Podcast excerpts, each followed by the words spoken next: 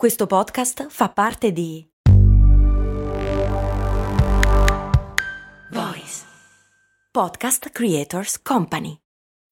When you need mealtime inspiration, it's worth shopping Kroger, where you'll find over 30,000 mouthwatering choices that excite your inner foodie. And no matter what tasty choice you make, you'll enjoy our everyday low prices, plus extra ways to save, like digital coupons worth over $600 each week. You can also save up to $1 off per gallon at the pump with fuel points. More savings and more inspiring flavors make shopping Kroger worth it every time. Kroger, fresh for everyone. Fuel restrictions apply.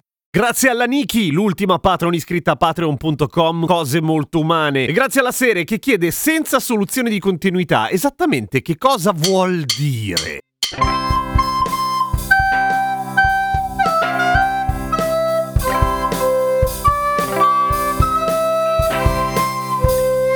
Ciao, sono Giampiero Kesten e questa è Cose Molto Umane, il podcast quotidiano che risponde ai vostri dubbi. Tutti, eh, da quelli scientifici a quelli esistenziali. Soluzione di continuità, o meglio, senza soluzione di continuità. Spesso confuso o utilizzato male perché in realtà reca seco una doppia negazione. Allora, partiamo da soluzione. Che cazzo vuol dire soluzione? Soluzione vuol dire un casino di cose, ovviamente, ma in questo caso interruzione. Viene dal latino soluzio solutionis e fra le varie cose che può voler dire significa anche una divisione, un'interruzione appunto di qualche cosa e soluzione di continuità, soprattutto in termini medici, anche piuttosto antichi come adesso andremo a vedere, vuol dire l'interruzione della continuità di un tessuto, ad esempio. Uno degli esempi più vecchi che si trovano è tratto dal fasciculo di medicina volgare del 1494, in cui si legge e il ventre può patire ogni generazione di infermità, cioè mala complessione, mala compossione e soluzione di continuità. 1494, cioè vuol dire che è un sacco antico e suonava estremamente scientifico, un po' come andare oggi dal dottore e dire "Salve, sono caduto nel frullatore. Le mie estremità ora presentano dei chiari segni di soluzione della loro continuità". E perché ci incasiniamo sul senza soluzione di continuità? Perché come dicevamo, appunto è una doppia negazione, un po' meno per meno fa più, cioè c'è il senza divisione della continuità, cioè continuità, cioè se